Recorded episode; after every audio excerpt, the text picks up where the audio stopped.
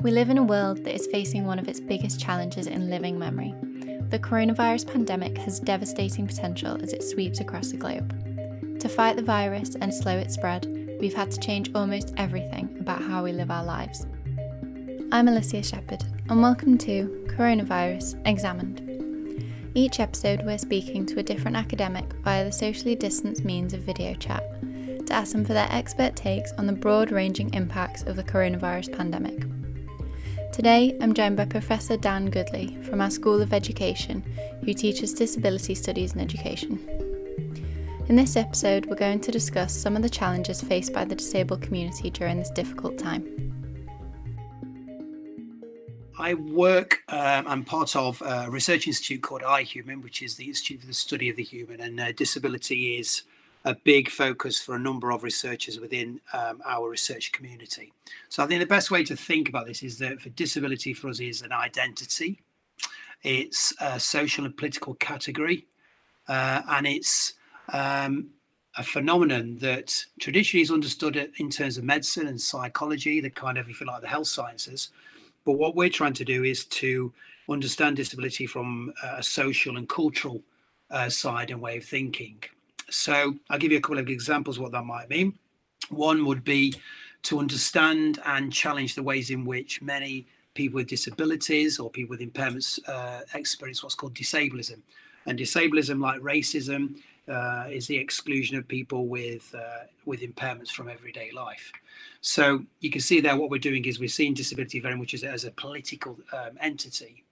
And also disability gets us to think about uh, the wider world more broadly and one example of that might be it's the kind of um, an ideological position or bias that assumes that everybody um, has the um, correct amount of faculties, whether they be mental or physical, to essentially look after themselves.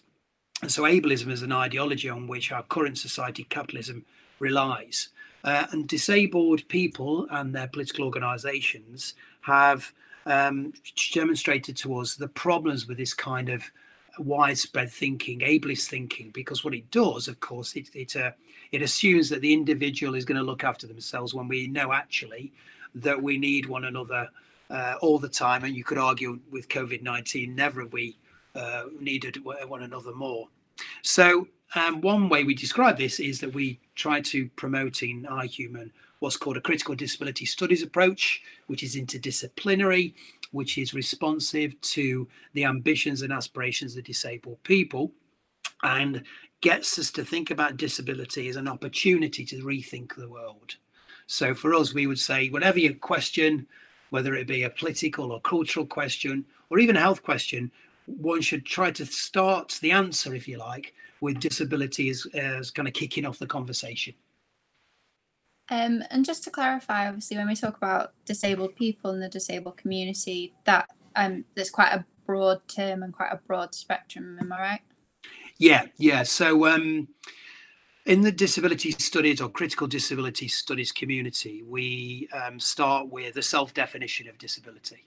So you don't have to be, you know, you don't have to get a psychologist or a psychiatrist or GP to define you as disabled to be part of the community. You self-define, or you might define as being an ally of disabled people, which I, I, would include myself in that kind of category.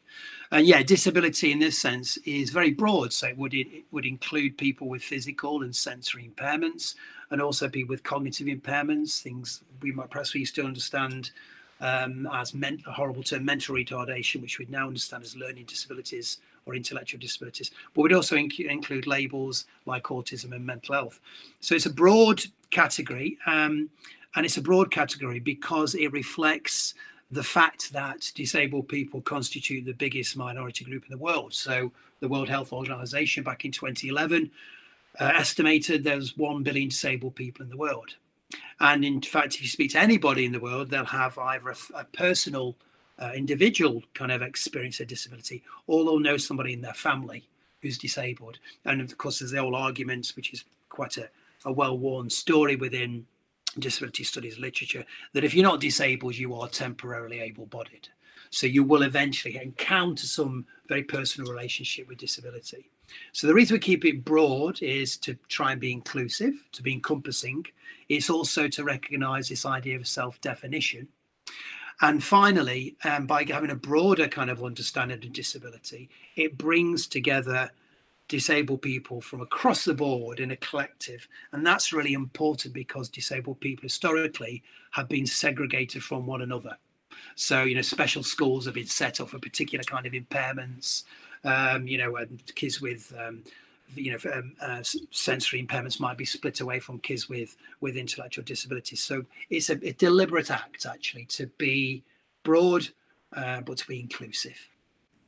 Um, so obviously you touched on it a little bit in terms of like decision making, whether it be political or in healthcare. And obviously we've got the coronavirus crisis right now. So how mm-hmm. are mm-hmm. disabled people being impacted by that in the UK at the moment?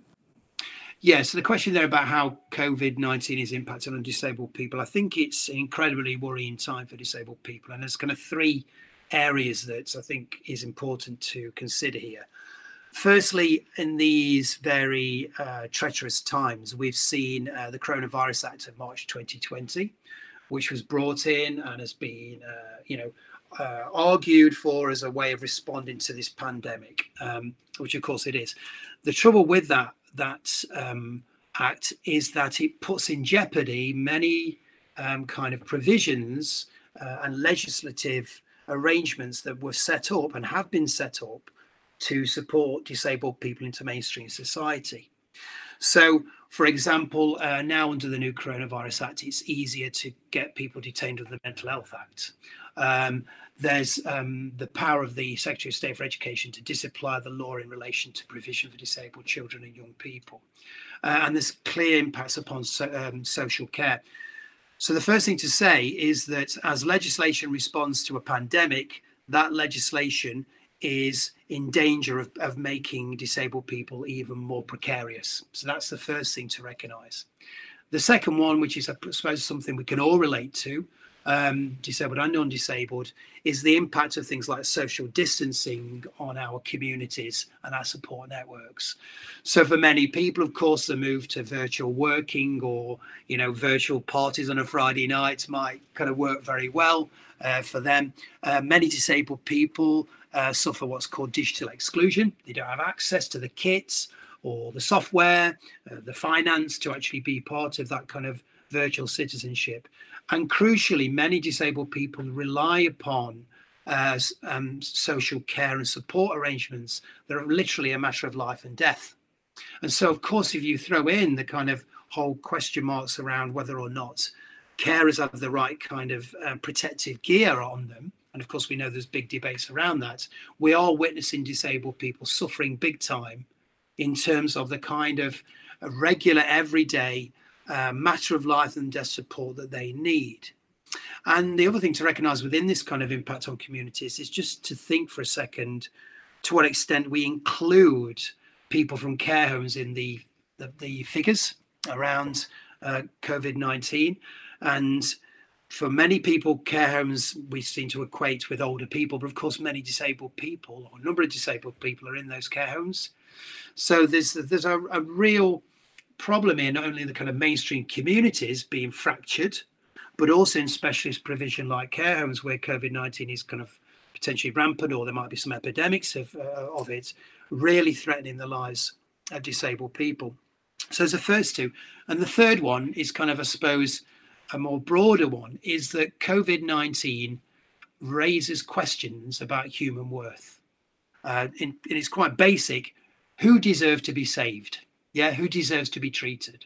And there's been a number of controversies um, within the UK whereby things like uh, an assessment of frailty or an assessment of need for uh, interventions around COVID 19 how are in many ways um, being challenged by the presence of disability. And so many disabled activists have drawn attention to the ways in which there is an implicit assumption within society, maybe within particular services, maybe within particular practitioner mindsets, that if you're disabled, you're not worthy as, of, of care as if you're being non-disabled. So for many people, this COVID-19 has been catastrophic actually catastrophic for disabled people. And I think more broadly going forward, it really raises some quite worrying questions about how we as a society value one another. Are there any ways that you could sort of see us in the future looking at those values and that kind of thing? What improvements can we make as a society in that way? Yeah, I mean, the, the good the good news is that, um, and this is one of the key things of, of a kind of a critical disability studies approach, is that if you're seeking answers to difficult questions, then going to disabled people's communities is a good place to start, right? Because if you take from the outset that the very existence of disabled people after uh, history, um, after you know decades, after centuries of oppression, disabled people are still around. Some, something must be going on within disabled people's lives and their communities for them still to be around, right? So our approach is that is to recognise, if you like, the the dangerous stuff that's going on in the world, but also to take as our starting point the imaginative and innovative responses of disabled people in their communities. So we are witnessing, for example, a number of online virtual uh, communities coming together disabled people's organizations to support one another. And this can range from online yoga to, uh, you know, online um, recipes through to, you know, some might say more serious. I'm not sure there's anything more serious than eating, but more serious stuff like you know filling out um, uh, benefit um, forms or seeking out particular social care provisions. So we are witnessing um, a, a, kind of you know the, the virtual community is a space being occupied by disabled people. The trouble is, like I said earlier, is many disabled people are digitally excluded. And I think what we, we need to do as we go forward, as we recover from this immediate impact of COVID 19 is to shine them, or if you like, turn the mirror back onto society to ask a couple of questions. One, who do you consider to be human? And secondly, um, is everybody considered to have equal human worth? I would hope so. Absolutely.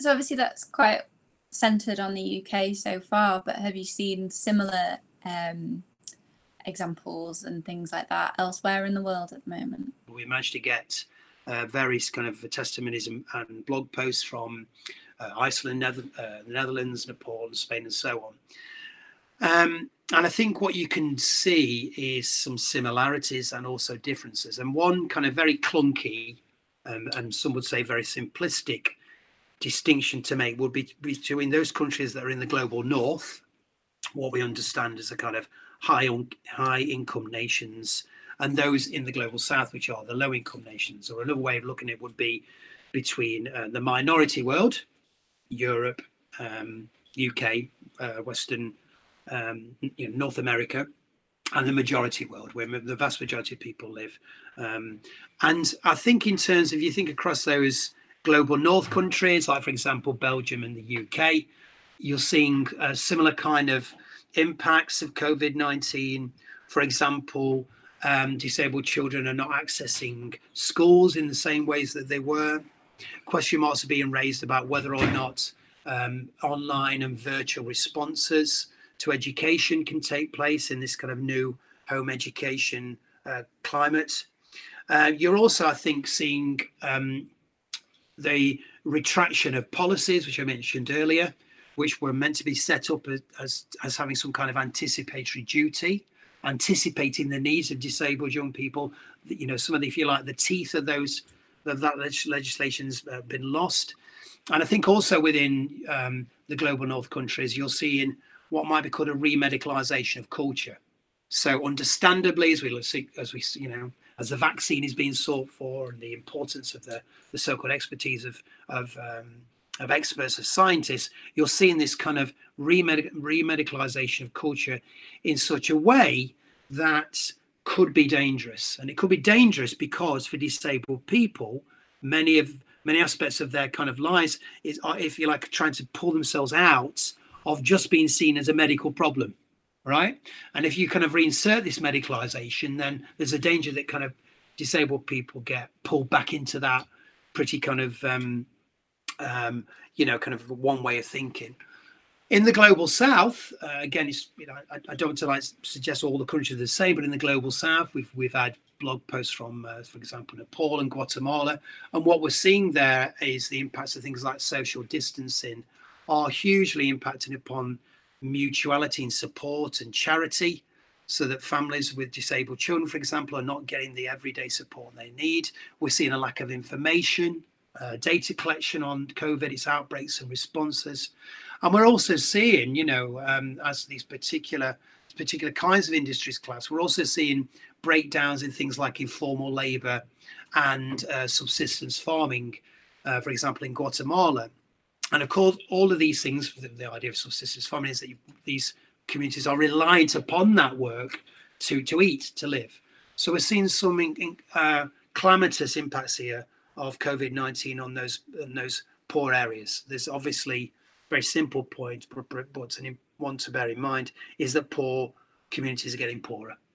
Um, so when disabled people are always on the edges of communities, um, and those communities are suffering from poverty, then this raises real issues, of course, in terms of um, how those communities um, repair themselves after COVID 19. You're looking at multiple levels from individual level up to government levels. What can be done to improve the support for disabled communities, both now during this pandemic, but also after the pandemic?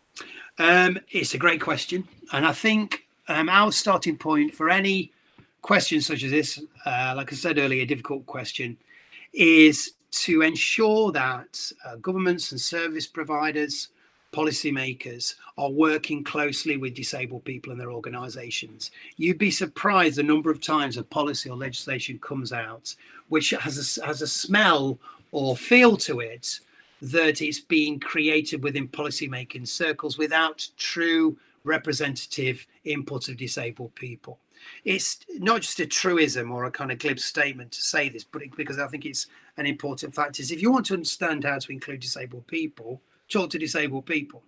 And it's surprising often that a response to things like inclusion, you we, we fall into kind of professional mindset. So social workers will give their view, or educators will give their view, or health practitioners, and so on. And it's quite clear that if a response out of this is community, then disabled people have um, been engaged in creating their own imaginative and innovative communities for a number of years. So we have to do that. So we need to work close with disabled people's organisations in, in order to improve the support.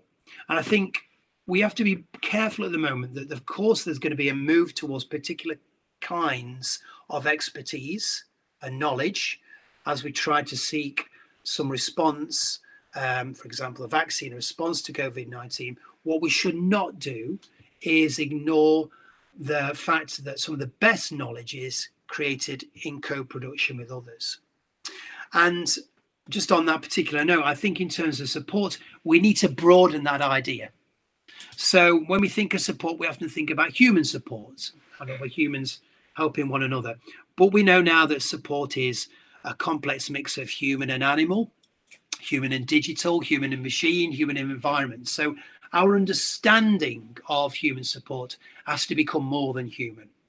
And I think when we start thinking in those ways, then this allows all of the different disciplines within universities, from the medicine through to humanities and social science, to offer something helpful into that conversation. So, yeah, my final point would be that support as a very concept needs to be broadened.